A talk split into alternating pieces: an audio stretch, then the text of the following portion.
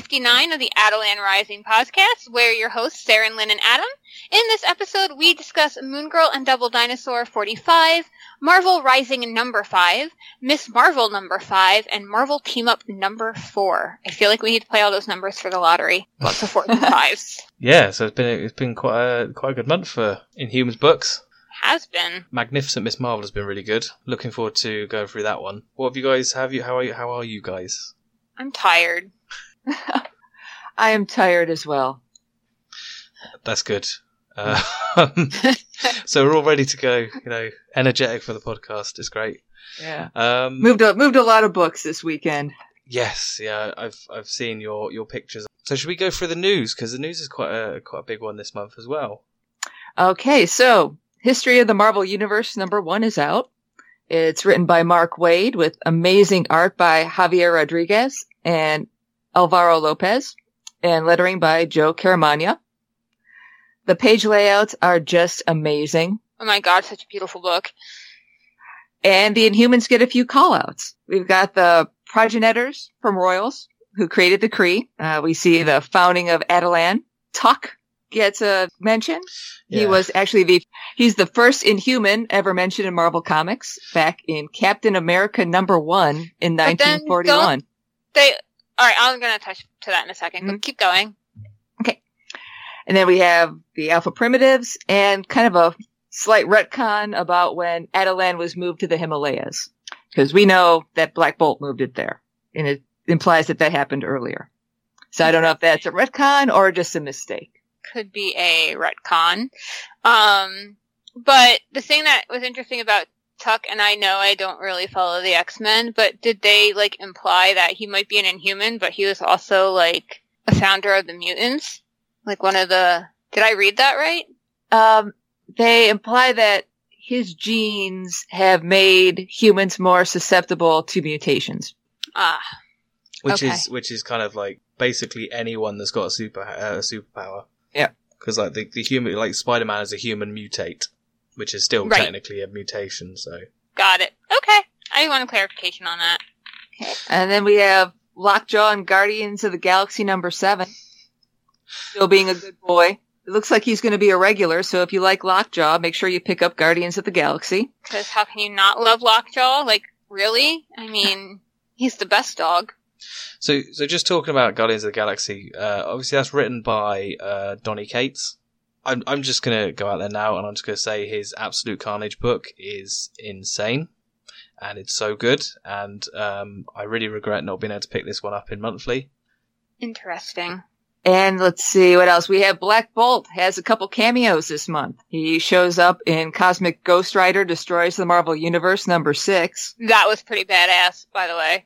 and Doctor Strange number 16 where he takes on Galactus. Yeah, That's the one. I got Yeah. them confused. Yeah, the one where he took off, go, took on Galactus was pretty badass. I forgot which one it was from. That was pretty cool. Yeah, I'm gonna have to pick up that Cosmic Ghost Rider destroys the Marvel Universe in in trade because that because I I love Cosmic Ghost Rider. Like, it's just it's just such a stupid character, but it's just so fun. like, oh yeah, like, I think And it, ori- originated in um, what was it one of the Thanos books? Yeah. And then uh Marvel Ultimate Alliance three. That's a fun game, especially when you get up to the Dark. Dimension. oh my god, that Yeah. fucking, fucking Dormammu. I finally beat him. Like I was doing the right thing, but I wasn't. I was missing one little connect dot. Yeah, see, I, I, I wasn't doing the correct thing, and um, basically every single time I got him like down within like ten percent of his overall health, and then he just completely annihilate my team, and it was literally that last like ten percent or so. It's just ridiculous. And then I went to um, went to Lynn and I said, "Hey, how do I do this?" I did the same thing because I couldn't get past it, and I was like, "Well, I'm, I, I- you know, I'm just gonna spoil it because if you're stuck on the Dormammu, then we might as well tell you." So, Pro tip. pro tip: I was throwing rocks at him. I was supposed to be throwing rocks at him, but I wasn't letting myself get hit by the beams Yeah, it's really while I was throwing counterintuitive. the rock. Yeah. It, it really is, and I wasn't letting myself do that. But once I did that, I got him down in like two minutes. I was like, "Oh, that was a lot easier." Yeah, So I knew to throw the rocks, But that's the thing, though, is because like they mentioned the crystals, and the fact that you already had other crystals mentioned previously in that level, it just got totally confusing and just totally kind of like, well, what exactly am I doing here? But no, it was really good. I, I really enjoyed that. Yeah. I really enjoyed that game. Well, I have been enjoying it. I haven't Yeah. completed it yet. I haven't completed it yet either. I am really enjoying it. Um, I was very disappointed in the Attilan level. Yeah, it, feel uh, like- Yeah, Yeah, after was- the Dark Dimension, the game just takes a complete turn in the level of difficulty. yeah. um, It's it's almost I as if It's they- like it, it didn't even. I mean, it just blew right through Attilan yeah. Although Wakanda's and been Wakanda. No, Yeah. Wakanda's been fun. Um, I I did die on the one level where like the beam of light's coming down the corridor, and you have to like, yeah, I died there. Um, I haven't done that level yet. oh, it's That's fun. that's pretty I- much where I- I've saved my game. Yeah, oh, no, Wakanda's fun. I have very much enjoyed Wakanda, and whoever they have voicing Bucky, that's been a fun one. Don't get me started on the voice cast. Oh, Oh, sorry. why why would they have two British characters and not just have them voiced by British voice actors? It it really frustrates me because I can tell just by listening to them that they're not British. But I mean, yeah, I, I really enjoyed that game. I really, I did enjoy the Attilan, Attilan level. Just every time you talk to um to Black Bolt, that's quite funny. Yes, that that that was amusing. But um, yeah, the other one is um, uh, yeah, I think I think the the Dormammu level is just ridiculous. Yeah, it's almost like it- they kind of said, "Oh, here's all the money for the level. Oh, hang on a minute, we haven't got any re- left for the rest of the game. Sorry." Yeah. Well, no, it's been fun. I mean, I, like I said, like after Attilan was a disappointment, but they kind of redeem it with Wakanda.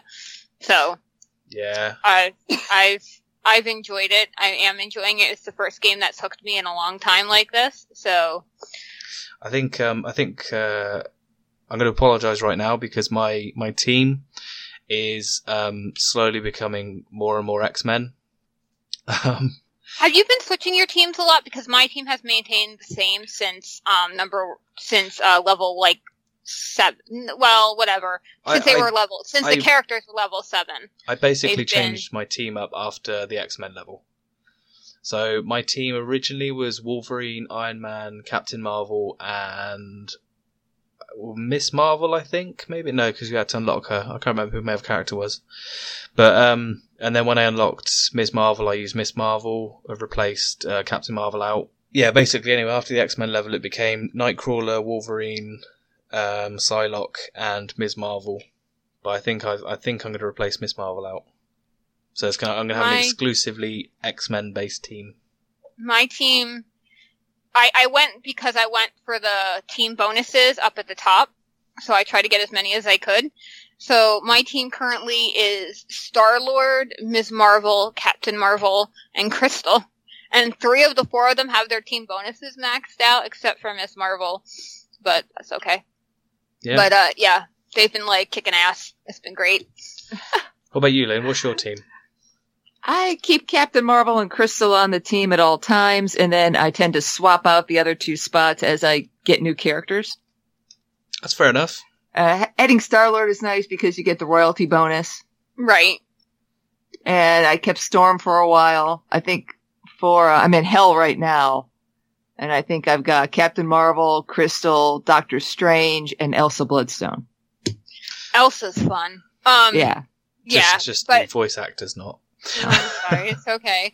No, but some of the other ones are great. Yeah, Yeah. but like, but the synergy attacks, all four of my characters have synergy attacks with one another. So Crystal can have a synergy attack with Miss Marvel and Captain Marvel and Star Lord, and Star Lord has synergy attacks with Miss Marvel and Crystal and Captain Marvel, and like they just synergy attack off of each other, and it's like they all have. It's so great.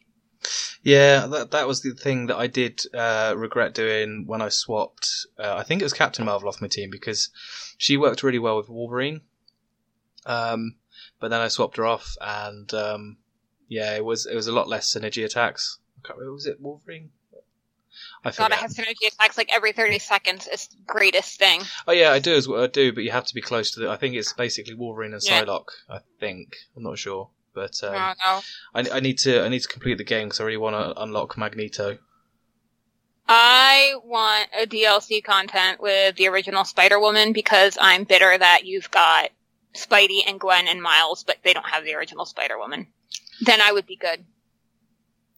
But otherwise, I'm enjoying the game. I like Yeah. it. If you don't have it and you have a Switch, you should get it. It's fun. I haven't gone co-op play yet though, so I need to get into that and see what that's all about. Yeah, I, think I'm gonna get um, the Nintendo Online thing. It's the Uh, cheapest online subscription of all the. It is. It's basically like um, what Pokemon even like- Bank was with uh, for Yeah. that. So I'll probably get it, but I'll probably get it a lot around the time that Sword and Shield are released, Yes. which I have taken time off work for because I am a child. Also, I would take time off work, but I'm going to New York Comic Con, so That's that's fair Yeah. enough, but I mean, I mean, in terms of, uh, of the Pokemon games, just because we are clearly going right off topic here, but the Pokemon games are set in uh, the Galar region, which is based upon the UK, which is quite good. yes, yes. So, and they've I um, like the little sheep Pokemon they've introduced, and I like the starters. I'm excited about that. well, they've um, and the corgi one, they've got a corgi one. yeah, and they've they've um, released uh, Galarian Wheezing, which is basically which is basically a. Wheezing with two massive great um, like chimneys on it. it's awesome. Yeah, it looks really good. But anyway, we, we digress quite a lot. should we should we dive into the comic books? Well, yes, let's uh let's do Moon Girl, I guess first. Moon Girl and Devil Dinosaur number 45. Field Trip. It starts with a quote from Max Planck. Science cannot solve the ultimate mystery of nature. That is because, in the last analysis, we ourselves are a part of the mystery that we are trying to solve. The writer is Brandon Montclare. Artist, Alitha E. Martinez. Colorist, Tamara Bonvillain. Letterer, Travis Lanham. And another adorable cover by Raza. I love the the covers for these issues. They've been really fun. Oh, they are so cute. So, it's field trip day for the kids at Public School 20, and they're going to the Natural History Museum. In the Hall of Dinosaurs, there's a T-Rex on display. It's a female, and Lunella thinks she looks very familiar. Suddenly, Lunella swaps minds with Devil Dinosaur just long enough for him to see the fossil. We see him wake from a nap in Lunella's secret lab and howl. As Lunella, reco- as Lunella recovers from the mind swap, Devil Dinosaur arrives at the museum, and chaos ensues as everyone runs from the giant scary dinosaur. Lunella tries to get Double D to leave, but he's busy snuggling up to the T-Rex fossil. Edu- Eduardo and Zoe come back, and Zoe points out that Devil Dinosaur is obviously in love. The kids wonder if he's met her before, and Lunella pulls out her 4D glasses that allow her to look through the space-time continuum. This isn't without risk, because the glasses are powered by omniwave frequencies, and what you see could potentially cross over. The fossil starts to transform into a cute green T-Rex, just as Eduardo makes a grab for the glasses and accidentally opens a trans-dimensional wormhole, allowing all the fossils in the museum to come back to life. Devil Dinosaur and his girlfriend fight off the dinosaurs and the other prehistoric beasts as Lunella rushes to get her glasses back. She may have finally learned the lesson she needed to learn about time travel. You can only change the things that are supposed to change in the first place. Lunella gets the glasses and returns everything to normal. The rest of Lunella's class returns to piles of fossils all over the ground and one very depressed devil dinosaur. Oh, I gave this one a four out of five lockjaws. yeah, I thought that was worth it. Yeah, Wow. this is another. This is another sad one. Yeah, It was sad. Don't mess with time travel. yeah. I mean, Back to the Future good is comes bullshit. of time travel. No. apart from apart from saving the uh, the MCU. Yeah, That's, I mean, that's uh, I, honestly, I I have I have words about that one, but we're not gonna. That's so off topic. We're not gonna go there. um, but poor Devil Dinosaur misses his girlfriend. yeah, just lots of adjustment to loss, isn't it? It's like you know, yeah, very sad. And um, I kind of uh, something just fell over in my bedroom. That's good. That happens. Um, so sorry, let me start again. So, um, yeah, this one it, it seems to be like, you know, are they preparing us for the end of Moon Girl and Devil Dinosaur? Because it's not on solicitations after, I believe, September, Right. Right. and that makes me sad because it's, such a good book. It's, It has. Yeah, I agree. I think, it's the longest running kind of single Indeed. run of Inhumans. Outside of Of Ms. Ms. Marvel. Marvel. Yeah, I mean, but I mean, even that was kind of broken up. It was kind of segmented between um, before Secret Wars and then after Secret Wars. It was kind of a bit And no word on the cartoon we were supposed to get. No, and that's that's even worse because it make it you know Moon Girl and Devil Dinosaur would be such a cool cartoon for like um you know like kids like my my niece's age. My niece my niece is uh, five this year. It'd Oh yeah, such that a- would be really good. Yeah. It would be So- such a great cartoon, and yeah. I know, Yeah, Laurence Fishburne was supposed to be working on it. yeah, and it's just like nothing, and it makes me sad because it could be so fantastic, and we've got nothing but crickets. Yeah. Fingers crossed for an announcement at New York Comic Con. Yes, or Yeah. D23 because we don't know what they're going forward with for D23. Well, That's next in a couple weeks now. I think that's when we're going to get all the Disney streaming information, or um, and that would be I think a good time to launch Moon Girl. And then there's also that ABC show that's a female superhero. Who knows? And Ed, Maybe Eduardo, that's our Moon Girl show. in in this, Eduardo seemed to be a bit odd, Yeah, he seemed a little. He seemed a little. Uh, a bit mean. yeah. I Yeah. mean, Like- he's always been kind of a little mean, but yeah, he was a little. Mind you, kids and all that. Yeah, kids That's are the- mean. Yeah, but I really, I really enjoyed this book. I thought it was um, really good, and if it is ending at issue, I think forty-eight is the the last kind of currently. They um, couldn't get it to 50. Come on. I think, well, I think it's forty-seven or forty-eight that it goes up to. Um, I think didn't Brandon Montclare even say that he wanted to get it up to fifty, and then he'd be like, "There we go, sorted." That's kind of should frustrating. get to 50. Yeah, Yeah. going two issues from 50, they couldn't like just go two more issues to do like one final arc. Yeah, even if it's just Yeah. like like like what they did with um, But um, All New Inhumans, and they just did like a a goodbye issue, which is literally just Yeah. like you know throwing Right. Crystal a party. yeah, that's true. No, that But, you know, well, um, couldn't get to level. They couldn't. They did only 11 issues of All New Inhumans. They didn't give her get, get up to 12. True. Well, usually they like a trade paperback or a story arc is like around six issues, Yeah, yeah, yeah. and forty-eight is divisible by six. So Yeah. which is That would it, be it, that's definitely eight the way trade they do it. paperbacks. Yeah, but I mean, I mean, it's done really good in trade. I mean, I tend to read it digitally and then buy the trade a few a few months later. So you know, even though I'm buying it twice, it's still well worth it. But I think they're the kind of trades that in the future I will end up sort of letting my, my niece read and kind of get her into into comic books that way. Yeah. she she already likes the um she already likes the big dinosaur. So How can you not love the big dinosaur? well, exactly. I don't like it when my books end because then I have to. My wallet likes it because then my wallet's like, oh, that's one less thing you have to buy. But I don't like it because then it makes me sad because it was something I look forward to every month. See, I um, I'm kind of I understand why they do it. It kind of frustrates me why they do it, but you know, I'm sure they're going to ha- get something to kind of fill that gap, and I kind of hope that they will restart the book after the TV show because it would make most sense. But equally, the kind of the age group that it's being targeted is not the same age group that you know Marvel Rising is targeting or um, or Ms. Marvel is targeting. It's kind of that younger audience. So, in fact, what what Moon Girl would probably be better doing is potentially doing the um, kind of the digital and then go straight to trade because it's it might suit that kind of book. Oh, like they did for uh, Jessica Jones. Yeah, yeah. That that could work. Because I or they mean, just honestly, as much as I love the floppies, I wonder why they don't experiment with just not even just doing digital, just doing trades of it.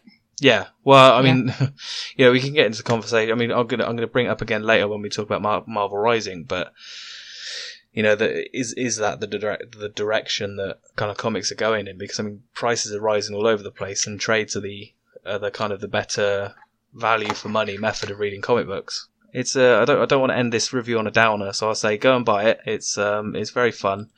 Moon Girl and let Marvel always- know yes. that you love their book because, um, yeah, you send their letters from Moon Girl to Mondo Marvel at marvel.com. Yep. Let And them know how much you love Moon Girl because the book's just a joy every month. Yeah, and they and And- they need to get a replay like if if they're not going to do Moon Girl again, they need to get a decent kind of replacement book. I think like uh, Moon Girl team up, like Brandon Brandon Montclare wanted to do, because that would be Yeah. incredible. Yeah, it like, Yeah, just- she, she's fantastic I, when I- she I- does team ups with the other superheroes. it just goes back She to that really issue um, where they were like all the Ghost Riders ended up uh, ended up in the issue. That Oh. was so great. Uh, like I'm gonna go back and I'm gonna read that after this because I love that issue so much. It's just like the frigging Ghost Rider on the penny th- farthing. It's just yes. Oh dear. And, um, That was isn't, isn't Kid Kaiju getting a one shot? he is. Um, I bet she's going to be in it because it looks like Devil Dinosaur's in there. Yeah, Kid Kaiju's getting a one shot. I think Cullen Bunn's writing it because Cullen Bunn created the character, and I think he really. I like Kid Kaiju. I think it's a really interesting concept, and um, I, I, I, actually I haven't read any of Kid Kaiju stuff. It wasn't even Monsters Unleashed? yes. Yeah. Okay, I forget. He was what like the is. main thing because he can he can he draws it and it comes to life. Oh, that's like that episode of Doctor Who. Yeah, it's pretty cool. Yeah. He's got he's got a really neat power that's I think is fairly unique. So, um, yeah, he's he's pretty cool. I like Kid Kaiju, and he his whole series was with uh, Elsa Bloodstone, which I really need to go back and read because that's an interesting team up. It it was weird seeing her without having half of her words scratched out. Sorry. She, she had to tone it down for the kid. Right? oh, it just But- reminded me of Nextwave. Oh dear. Did you guys see the the one shot in Fearless with her? Oh my god. No. Yes. No. Oh, baby. Adam, Oh. Adam, you need to read. It's only three oh, pages. I've, I've seen. but I've it seen is- the. I've seen the end page. It's It's basically her with all the kids. yeah. Yeah, I've seen. Like, that, I've seen that the, page. the two preceding pages too are amazing. Like just just she threatens them with broccoli men. so See, see, admittedly, I've heard very, very different things about that book. So Fearless? I've been, yeah, I've been kind of like a bit sort of reticent liked to to pick it up. And- so the little the little short by Kelly. I actually really liked um, Leah Williams, Millie the model story in there too. That was interesting. But anyway, uh, yeah, you need to you need to get that one. And yeah, Kid Kaiju is getting a one shot. I just don't remember what month a month in the future. or this month. I think it might be September or October though. Yeah, it's it's soon. I think there's a uh, solicitation for it. Yeah, Okay, so Marvel Rising issue five, which is the end of this book. Um, it was written by Nilah Magruder. Artists are Roberto Di Salvo and uh, Jorge Duarte. Uh, colorist is Rachelle Rosenberg. The letterers, uh, the letterer is VC's Clayton Cowles. As issue four left off uh, on such a dramatic cliffhanger, we're thrown back into the action with an issue that is entirely taken from Squirrel Girl's point of view. Uh, we see the ending to issue four happen from her perspective. Uh, Miss Marvel taken to the depths of the Hudson, and Squirrel Girl taking upon herself to follow her in. So the utterly unsinkable Squirrel Girl power is activated. She dives in and follows Miss Marvel down when suddenly a voice appears out of the blue. So as it turns out, what the big trash monster represents is the like the spirit of the Hud- Hudson, uh, referencing um, an issue of Miss Marvel I've never read, but it talks about how Miss Marvel saved someone from the river and how it's a big fan of her. Um, and then it begins talking about how humans have polluted the waters and ruined the river, which is kind of like how um, uh, Morgan Le Fay actually uh, persuaded them to be on her side. So, um, Yes. so Squirrel Girl is able to talk to Treshy, as she calls uh, calls the thing, and convince it that humans aren't all bad and it's actually being tricked by, by Morgan Le Fay to commit their nefarious deeds. It allows Squirrel Girl and Miss Marvel to sit in its mouth and take them to the service, saving Kamala from a watery death. Uh, above the water, America's fighting a griffin, which is my favourite bit of that book, um, by hitting it on the head. Um, Squirrel Girl and Miss Marvel, along with Trashy, break the surface of the water and climb out of its mouth. Everyone rushes to see them check they're okay, uh, and Trashy announces it's no longer doing Morgan's bidding anymore, because in typical comic book fashion, it believes that humans can change. Morgan's pendant is kind of struck to the floor by Trashy, um, by a, a load of water being splashed to her. Uh, it removes kind of majority of her power. Um, and then the, the Marvel Rising gang still want to give Morgan a fair trial and talk things out. Which, again, in traditional comic book fashion, the sudden the Griffin suddenly drops out of the sky with Mothball on its back, uh, grabbing Morgan and flying off into the sunset. Uh, sunset. By the looks of it, heading east to Brexit Britain. I gave this one uh, three out of five lockjaws because I kind of felt like the ending was a bit, little bit kind of similar to issue four, um, in that it wasn't kind of it wasn't quite satisfying, kind of petered out a little bit, and it felt a bit cliched. Uh, I don't know how you guys felt. I, I like this one better than the previous issue. What, what did we give the previous issue? did we give that one three out of I five? don't, I don't remember. It wasn't high. I don't. It was like I a don't- three or a three point five, I think. Yeah. So this is this is why this is why the three out of five rating system is is slightly flawed because you should if you do it out of ten, you have more uh, more points of um, points of reference really. But I I, Yeah. I kind of felt it was a bit of a not a disappointing end because it was still it was a nice end to the book, but it, it kind of felt just a bit well that happened sort of thing. Yeah. Well, I, yeah. But but at least you know Inferno got accepted back into Attilan. Yes. Yeah. Yeah. I mean that's that's yeah, probably I, I like how it. Uh, I like how it references Secret Warriors without referencing Secret Warriors, which is Yes. too much for the age group for this comic. Yes, that is true. Um. Like, they're not going to tell you where that's from, but they're going to mention it. Yes, I thought that was. I got a little giggle out of that. Um. God, that run was so good. I wish it hadn't ended. Um. See, I mean, I, I, I kind of, um, I kind of felt like this is a great series for, for kids who wanted to get into comic books, I mean, which is probably the intention for it. I mean, Well, yes, it- kind of to go in tandem with the cartoon series. yeah, Yeah. yeah. So it's absolutely meant for for people to be able to pick up in in you know monthly or in trade, and and I kind of feel like this is one where I'll go back to it and I will read the whole thing in trade, and I'll be like, oh, actually, it's a much more satisfying story.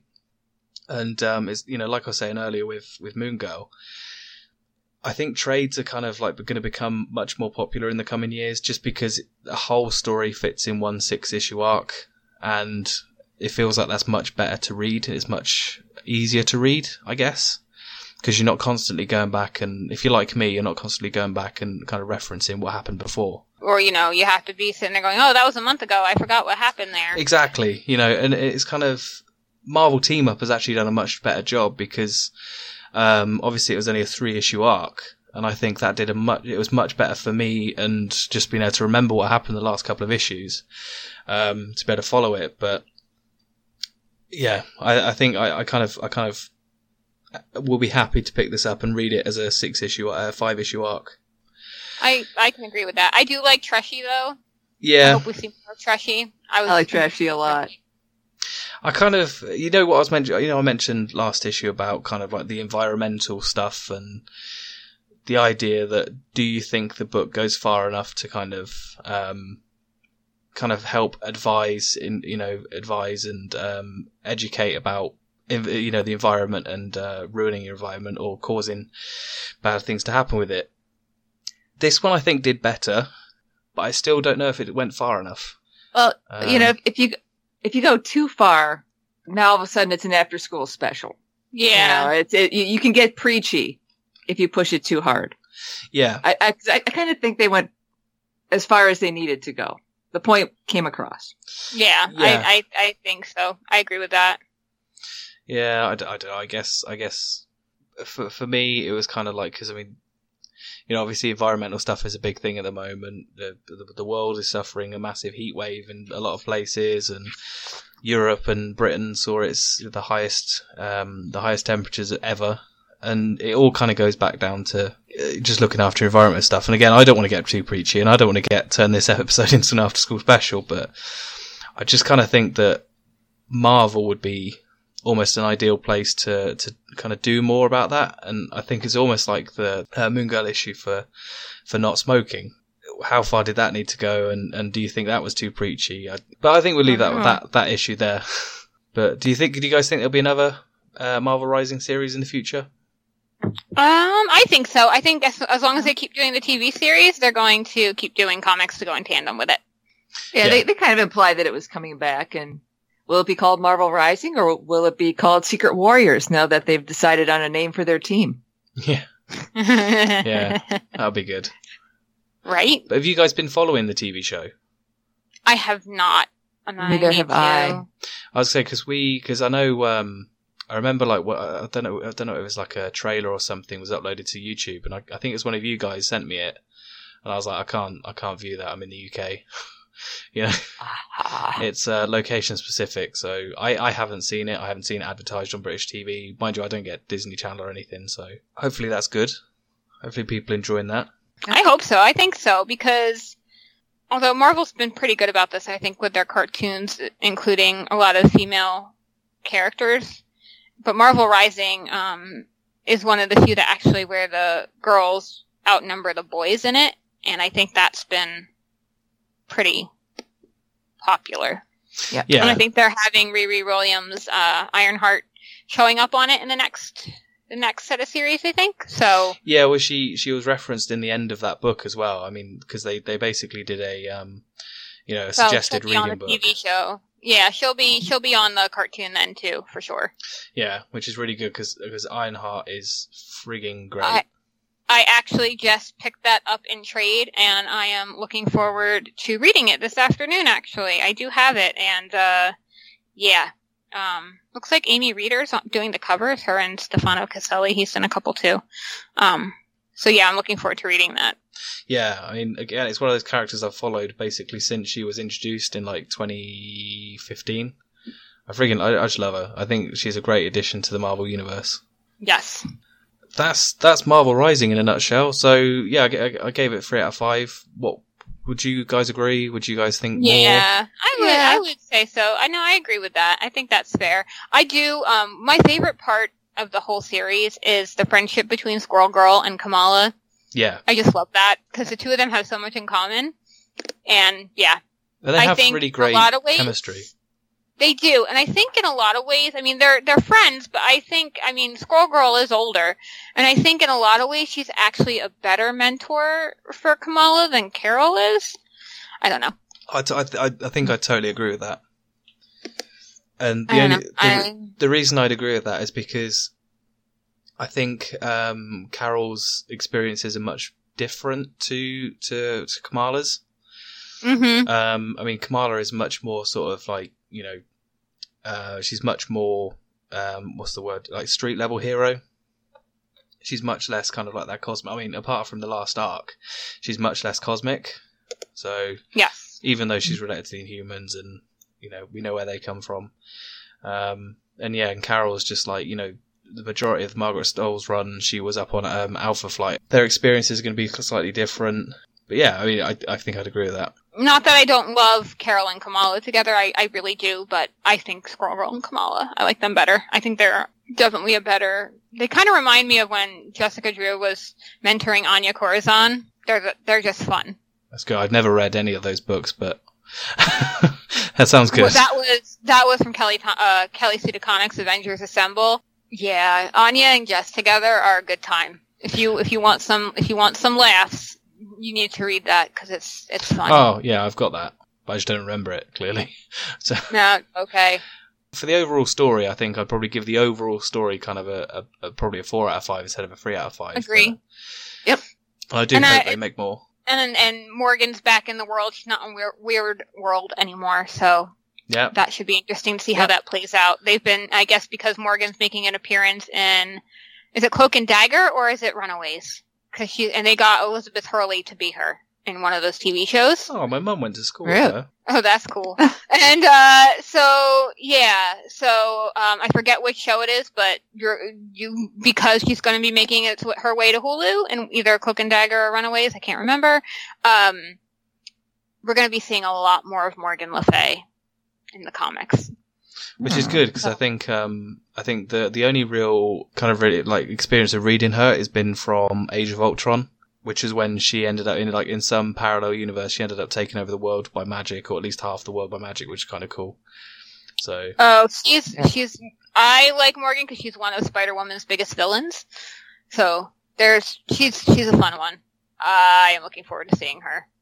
So I guess this moves us on to Magnificent Mar- Ms. Marvel number five. Okay. Magnificent Ms. Marvel number five. Written by Saladin Ahmed. Artist Minkyu Jung. Inker is Juan Velasco. Colorist Ian Herring. Letterer Joe Caramagna. And another fabulous cover by Eduard Petrovich. First see Kamala's new duds. yay! Okay. Following the dramatic ending of the last issue that saw the Beast Legions descending upon Kamala and the Sappans, this issue picks back up with the father reading the story of the Destined One to his daughter on a future Sappha. And she's impatient for the rest of the story. Faced with the threat of the Beast Legions, Cheb Hura and Malik Zir agree to join forces. As the Sappans are overwhelmed, Cheb Hura recalls the old stories that said the Beast Legions were laboratory bred only to kill and die. While our heroes discuss what strategy to employ next, They are informed that the palace has already fallen. Their only hope is to get the chosen one to the Great Machine. Unfortunately, the Great Machine puts out a signal that drives people away or drives them mad. Malik Zir and Cheb Hura fly Kamala and her parents to the Great Machine in their sky cars, and Cheb's is promptly shot out of the sky. Again. Cheb is bad at evasive maneuvers. Malik Zir gives Cheb and the Khans his sky car and stays behind to hold off the Beast Legions, sacrificing himself to buy them more time. As they get closer to the Great Machine, Cheb and Kamala's parents experience excruciating pain, but Kamala is unaffected. She proceeds alone and is drawn up into the craft. Once inside, a hologram is activated of a Kree warrior who bears an uncanny resemblance to Kamala. The hologram begins to give a status report. This Kree warrior happened upon Safa as it was being attacked by the Beast Legions. Deeming the Beast Legions as a potential threat to the Kree Empire, she took control of the Great Machine and destroyed the Beast Legions and their ship. She decided that Safa was too primitive to be worth colonizing and departed, leaving behind her nanosuit that had bonded with the machine. As Kamala listens, a box opens in the background and a mysterious substance sneaks up from behind and engulfs her. It's the nanosuit, and it's pretty sweet. Kamala uses the suit to interface with the great machine, causing her a considerable amount of pain, and it turn and she turns it against the unseen master's control ship, driving the beast legions away. Kamala returns to the Sappins, where she's healed by Cheb Hura and is reunited with her proud parents and some fanfic writing alien kids. One of the old wizards left has survived the battle, and he uses the self-sacrificing magic to teleport the Khan family home. Plus, a secret whispered request from Cheb Hura. Kamala wakes up in her room, still wearing the Kree suit. When she expresses the need for a bag to keep it in, the suit turns itself into a very stylish purse. What can't this suit do? Kamala's parents knock on her door, and it becomes apparent that Cheb's request was for Left to wipe their memories of the trip to Safa and of Kamala's secret identity. They've come to her room to have a serious talk. Mr. Khan has a rare disease for which there is no cure. I gave this one a 5 out of 5 lockjaws. There is a hell of a lot to unpack on this one. There is so much going on in this issue. yeah. Um, I, I don't, uh, again, I think Saladin Ahmed is, um, one of my absolute favorite writers at Marvel, period. Where, where Marvel, Boom Comics, wherever he's actually done writing. But, you know, you've got all the kind of the personal stuff going on with Kamala's father, and then kind of like the whole question about her actual heritage and that kind of stuff. It's all quite interesting for her, and we're only issue what issue five. But yeah, I mean, I mean, what do what do you think about her being able to get onto that ship? I, I think it suggests that she's part Kree, which would make her the first Kree inhuman hybrid in Marvel Comics. See, to me, the fact that the woman that was on the ship bears an uncanny resemblance to her is kind of I don't know. I, I yeah, I wonder if she's actually the daughter of somebody else and the Khans adopted her. That is that is possible because I think the Inhuman side of the family is her mother's. Yeah, that was that was suggested, wasn't it? Yeah, which means that if there was Kree on her father's side, I- he would have been able to come near the ship too.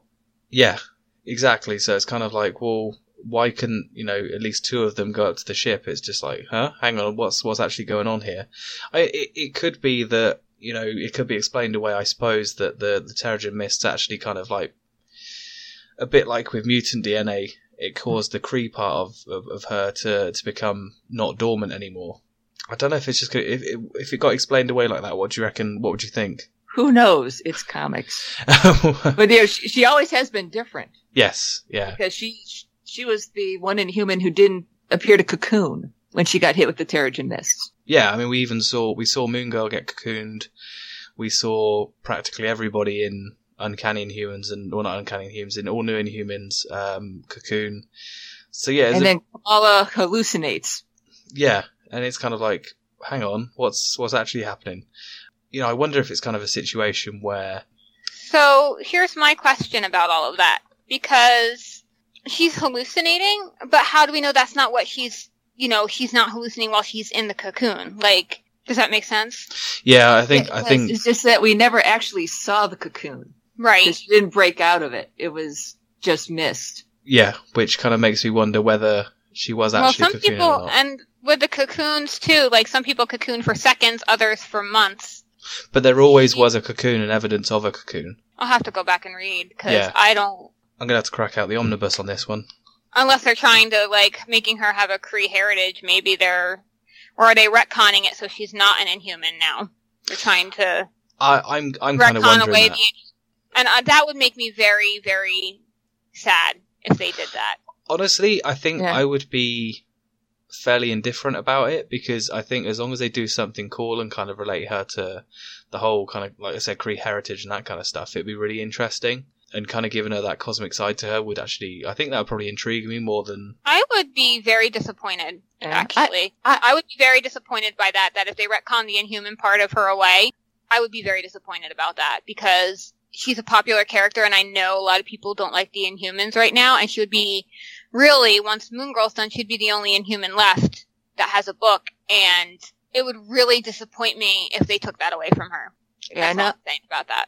that's fair I, enough. I think they are. I think they are leaning towards though making her both because having to reconcile having both those heritages. Keep in mind the history be- between the Kree and the Inhumans Yeah, would be very interesting, yeah. that yeah. would be especially when Carol. Well, we'll get to it in the next book. Well, right. yeah. When we have Kree's, you know, Carol's Kree heritage too. Yeah, and I, I Yeah. think I think, but but then again, the question is, are they trying to mirror Carol a bit too much? Because I mean, That's Carol- what I was Carol's thinking. too. Carol's own heritage was retconned like last year in Life of Captain Marvel, where she's actually she really is part Kree because her mother was a Kree. Spoiler alert. So I don't. I, I kind of hope they don't. I hope they don't mirror it too much to Carol. But in the same way, I'm kind of I'd, I'd be happy whatever they do because you know I'm just I'm just happy to just- read her book. I'd It, be it would be okay if really hard was- to retcon it when you have all those references back in the comics, even about her ancestor being an Inhuman.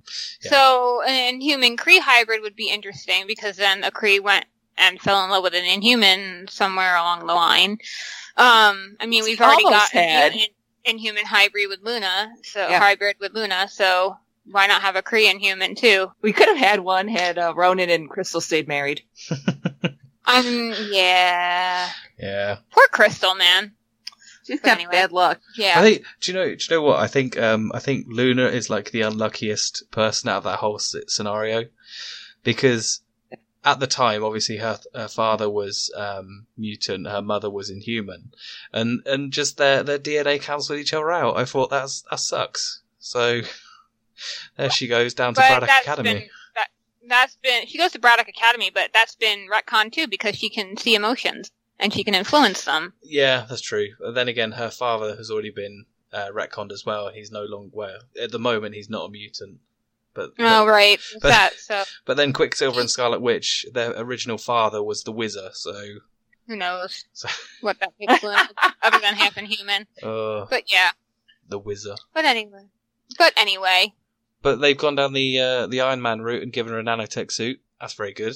yes, that's kind of cool. I like the new suit. I like the design. I don't know who designed it, but I approve. It is very fancy. It's the fanciest Kree outfit I've ever seen. Yeah. I like it. I like it lots. I, I did like the sky cars having a tendency to get shot out of the sky. Seeing as how uh, in all the old Inhumans comics, they had their sky sleds yeah. that were constantly getting shot out of the sky. Yeah, If you somebody got on a sky sled, it was going to crash. might have to invest Yeah. in some. They were um, death traps. They should be banned. Invest in some guidance systems. Just just get onto just get onto old Elon Musk and um, get him to put a Tesla. That'll do. That'll do the trick, won't it? It Ah. would. Don't get me started. I mean, it, it won't it won't hurt anyone, will it? I mean, but uh, yeah, and, and then and then um, Mr. Khan is sick. I think we called it called it last We issue, did. issue before. Yep. That sucks. I mean, That does suck. I think I think Saladin Ahmed is good to go down the route of um, you know kind of family ties and that kind of stuff again, which he is brilliant at. Don't get me wrong. Yes. Um, but yeah, it's, it's just uh, I think it's one of those things. I think they're kind of I think Kamala's going to kind of see a little bit of you know almost be a mix of kind of Carol's origin, Spider Man's origin. You know, which is they're taking the best bits basically. I think squashing them together Could be. just kind of like just the fact that obviously um, Spider-Man lost Uncle Ben and that kind of stuff. I think if they go down that route, it's gonna be very sad, but it'll Yes. give her, yeah, give her the confidence and that kind of stuff. Letters page. I think you want to write mheroes at marvel.com. Read all the letters. Yeah, make sure you do that because it is such a good book. I love this book. I, th- I don't think we've scored this book lower than a five Since, since it started. No, I don't think we have So- either. But we're five Ah. issues in, and I mean, it's great. Um, it's it's kind of weird to think it's five issues in. I mean, this started. It must have started in March, or That's just he like there's so much that you unpacked in this, but his pacing is so good. yeah, Like he can cram so much information in an issue, it doesn't feel overwhelming. It's so good. I love Saladin Ahmed. He's such a great writer. yeah. And he's a good. He's a friend of the show. Eisner Award winning Saladin Ahmed. Um, he's been on a show a few episodes ago, quite a few episodes ago actually. Where I Black have Bolt- not read his Miles book though. Has anyone else? Apparently, it's been very. Yes, it's excellent. So yeah, the only thing that I've I read his Quicksilver book, um, which was That also was good. really good. Um, Yeah, he actually made me read about Quicksilver, which was which was something, and I like the little turtle. yeah, Oh my goodness. His name's Speedy. yeah, yeah. I was about to say that. Oh, that's so good. I love Yeah. that book. I mean, And- anything. Uh, Saladin Ahmed just seems to be. He, he's kind of. He's one of those writers where he's kind of come in from being a, a novel writer, and he's now you know a comic book writer, and he's he's just converted so well. I think we, we probably said it ages ago when he was writing um, Black Bolt, but he's just made that jump insanely well. And his book, Throne of the Crescent Moon, is also excellent. I keep meaning to pick that up. Same, Um, and I 'cause I- haven't. 'cause I know- need to. I know Doc was was telling us to buy it for so it. long. I, I basically buy anything that he, he writes now.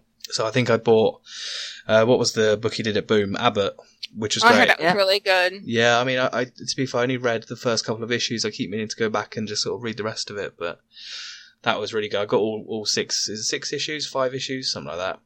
It was kind of like um, uh, what was it, a seventies kind of mystery horror sort of thing.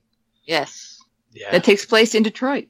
Detroit Rock City. Excellent. Uh, And, and also, if you go on to Amazon, you can download his book of short stories engraved on the eye for free.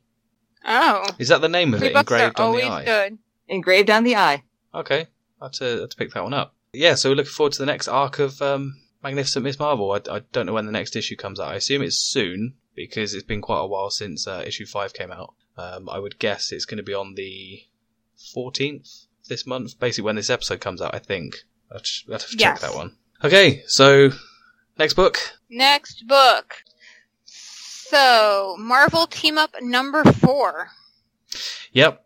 So uh, I'll, I'll do this one. Um, so Marvel Team Up issue four, written by Clint McElroy. Uh, artist is um, uh, is either Ig or Ig Guara. Um, wasn't entirely sure how to pronounce that one. Colors is Felipe Felipe Sobreiro, uh, and letterer is VC Clayton Cowles again. Three for four today. Yeah.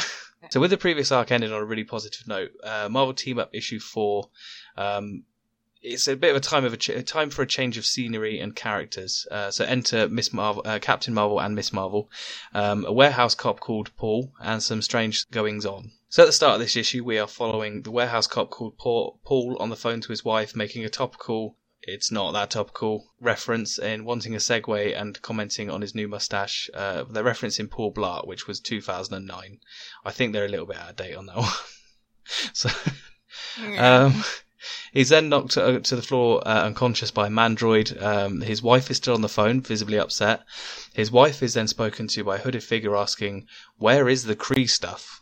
Which is how you want to start every book. Cut then to Miss Marvel investigating uh, damage control WH6, the warehouse where Paul was policing, amusingly questioning why it has a really big sign on announcing exactly who owns it and exactly what it is. Um, and then Captain Marvel appears, also investigating the break-in at the warehouse and wondering if the only thing taken is Kree tech, like other robberies that have taken place in the area. Miss Marvel and Captain Marvel then break away and have a conversation about how they can persuade Miss Marvel's parents uh, to letting her out at night because at the moment she's having trouble getting out at night because her parents wanted to, you know, be safe and sound in their home. So they come up with a cover, cover story. Uh, the suggestion is while sat around Kamala's parents' table that Kamala will be writing um, the questions for a Q&A uh, press releases uh, for a, a famous physicist that's um, going to be speaking. Uh, mostly because of her skills in writing fan fiction, which we've had several references to already today, I think. oh, um, fan fiction. yeah, fan fiction, good old fanfic. Um, however, doubts still remain. Uh, Kamala's mother, referencing Carol's bringing uh, Carol's mother, bringing flashbacks from the life of Captain Marvel, where her mother was sadly killed. However, they persist, and Kamala is eventually allowed to go. Yay! Um, they make their way to the location of the stolen Kree weapon and get caught in an explosion, uh, where they meet the Mandroid from earlier in the issue, a Supremor, uh, which is a sort of Kree android thingy. Um, great references to both uh, Marvel Star Marvel's Star Fox and Star Fox the game. Uh, if anybody gets that, do a barrel roll. Um, it's, it's a good reference. Um, they take out the Mandroid and the uh, Mandroid and the Suprema, and a hooded figure, the same one from earlier, uh, appears and starts talking to Carol. And uh, supposedly it's Mar-Vell. Oh, Um, Uh, so, yeah, um, sure. yeah, so uh, I gave I gave this one um, a three out of five. Now I think the story is probably worth a four out of five, but what kind of took me back out of it was the art because I I, agree. I didn't like the Mhm. art totally. I didn't like the, the art. so coloring much. wasn't bad. I just wasn't. It, no, the the coloring is uh, the coloring is the same person from the last uh, three Right. issues. I think it's it's just the way the characters look. I think Carol didn't look like Carol, Like Carol? Bro. Yeah. and um, It's. It's Yeah. difficult. It's difficult when that Yeah. happens because the, the, for some people the art's going to be really good and really nice, but for other people they're just not going to enjoy it. That's just a fact of life. But Yeah. It ki- it I kinda was took me not out. a fan of the art. And, and it looked like, like, I agree. biggest question: Was it really Mar-Vell? I don't think so. No. Mar-Vell stays dead, just like Uncle Ben. yeah, yeah. I, I, I, uh, funnily enough, I think I mentioned it in the last um, episode with all three of us. Um, I was ended up. I went and bought um, the Life of Captain Marvel. Uh, the complete, well, it's a complete collection of Captain Marvel, and um, it had the life of Captain Marvel and the death of Captain Mar-Vell in it. The original life of, which featured Marvel. Still need to read it, but yeah, he stays dead. Although they've tried to bring him back a few times, but Yeah, I, d- I don't think it's really worthwhile. I think for a character the- like the- that, you've got Yeah. others that do the same thing. Yeah, the, the death of Captain Marvel was perfect. Yeah, good old It takes Jim away from it if he comes back. I agree. Yeah, it's it's the same reason they wouldn't bring Uncle Ben back because it's too much of a ins- like Right. inspirational bit. But uh, so the other thing I was commenting on is the fact there's lots of memory wiping happening for Kamala because I think there's a a reference to Ms. Marvel, Magnificent Miss Marvel in this issue, um, and obviously had at the end of the previous uh, Marvel team up where they had the mind wiped um, after before leaving the lab. Yeah, she's she's lucky. Uh, yeah. but um, the, the the other big thing I thought is this is is actually a really good introduction to Ms. Marvel, Captain Marvel, kind of Kree. You know, the reference to to Mar-Vell was quite nice. I quite enjoyed that, and I Yes. did quite enjoy the next couple of issues just to see who he is. Um, yes. But I, th- I thought it was quite a nice nice way of introducing people to like cosmic side of Marvel.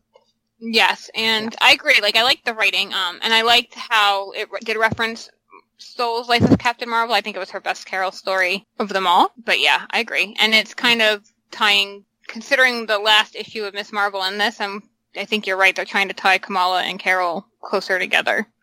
Yeah. And it, it is it is referencing the current run of Captain Marvel, Yes. where her Kree heritage has become common knowledge. Yes.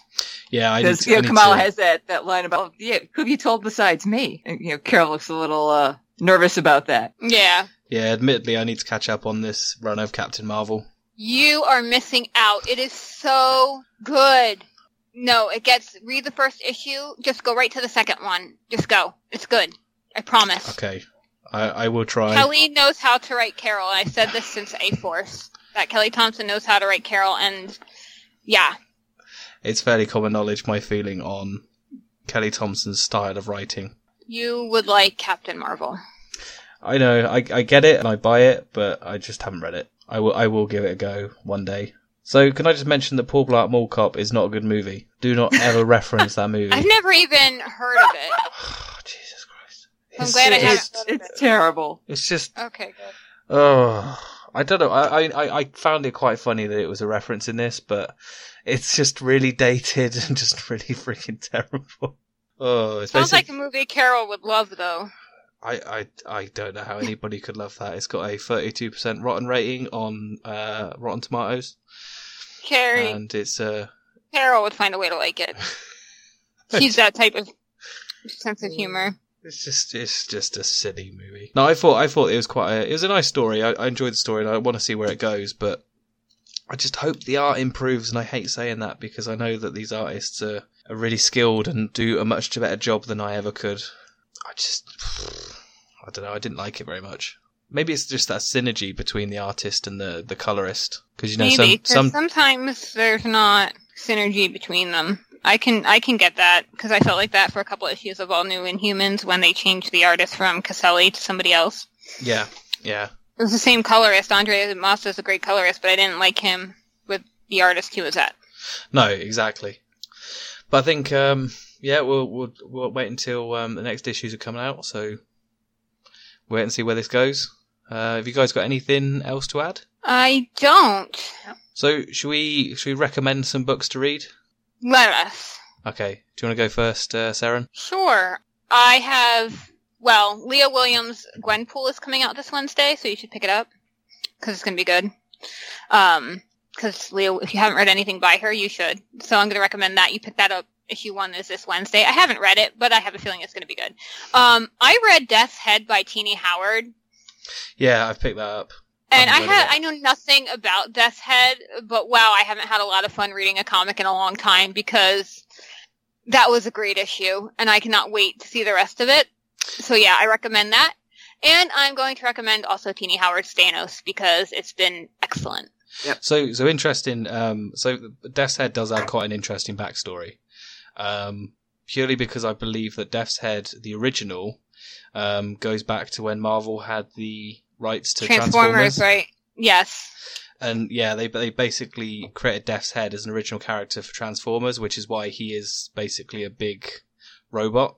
And then they lost the rights to, to Transformers, and then they created Death's Head 2 as a part of the Marvel UK kind of lineup, which I'm really glad they did, because I mean, the last, last, uh, when, when Death's Head was obviously in Black Bolt, I think we mentioned this last issue, but he was also in, uh, in the Revolutionary War stuff. Obviously, I'm a big fan of Marvel UK, because, you know, patriotism, but, um, said, it was a good time. yeah, You yeah, should definitely I, read I'm it. gonna read that as soon as I go downstairs. But uh, so, Lynn, what do you what do you recommend?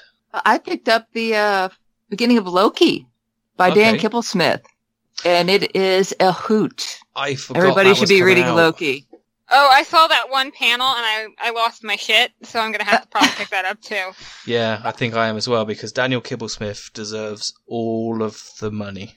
Me, all the money. He does. His lockjaw was so good. Yeah. oh my gosh! a- Again, I think he's he's been on the show, hasn't he? Um, Yeah. And he was such a nice guy to talk to. Like, such a nice guy. Yes. I, I was actually on uh, Amazon buying a Lockjaw plushie, and his mom wrote a review for it. Amazing. It was so cute. which um which which Lockjaw plushie is that? The little one. Yeah, I, I've got one of those. It's it's adorable. Um, it's about the only it's the only plushie other than my Pokemon ones that I have moved out of the way of Lo- uh, Luna, so just, she doesn't rip it up. So- Yeah, Thor is Thor's very interested in my Lockjaw plushie. I would be four four versus uh, Lockjaw.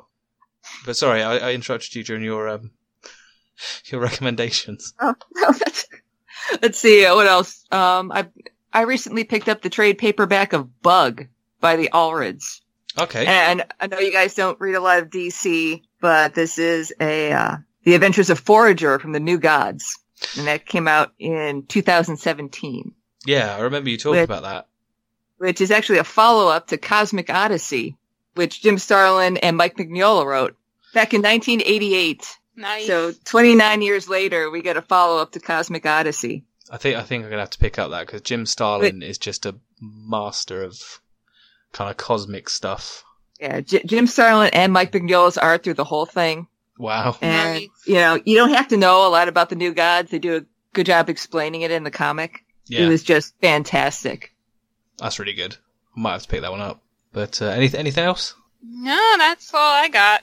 Okay. Uh, I I've been reading um, House of X, obviously Powers of X, um, which we reviewed last week. um, And we did good. That's been an insane ride so far. There's only there's only like three issues out so far, and we've. St- I'm I'm sure that your theory, um, Lynn, is is bang on. So yeah, House of X, Powers of X, highly recommend those. Um, Absolute Carnage was um, was kind of one that was uh, was unexpectedly good. I'm not a huge fan of Venom. I'm not a huge, huge fan of Carnage, but what Donny Cates has been doing on that run is just insane and so good. Um, he's kind of turned Venom and Carnage into this like these cosmic beings. Um, it kind of follows everything from um, last year where he introduced um, Knull, which is basically the the symbiote god. He created the symbiotes. Yeah, you kind of had to to go and read it to to get to grips with it. I think he's it, Knull was also referenced in um, uh, in uh, War of the Realms, I believe. Yes. So because yes. the Necrosword was a part of it. Yeah, I think that's my recommendations. Trying to think if there was anything else. Um, kind of reading some cla- classic sci-fi at the moment. Getting through iRobot. Should call it call it a day there. We shall call it a day there. Make sure if you like a book, let Marvel know because you can tweet it, but I feel like if you email them, they have to read every email. So, mheroes at Marvel.com. marvel.com or for Moon Girl, Mondo Marvel at marvel.com. Yep. And uh, if you want to contact us, you can go to Twitter and find us at at Attilan Rising One, um, and you can email us at the show at attilanrising.com. Thank you for listening. We'll catch you next time. Bye. Bye.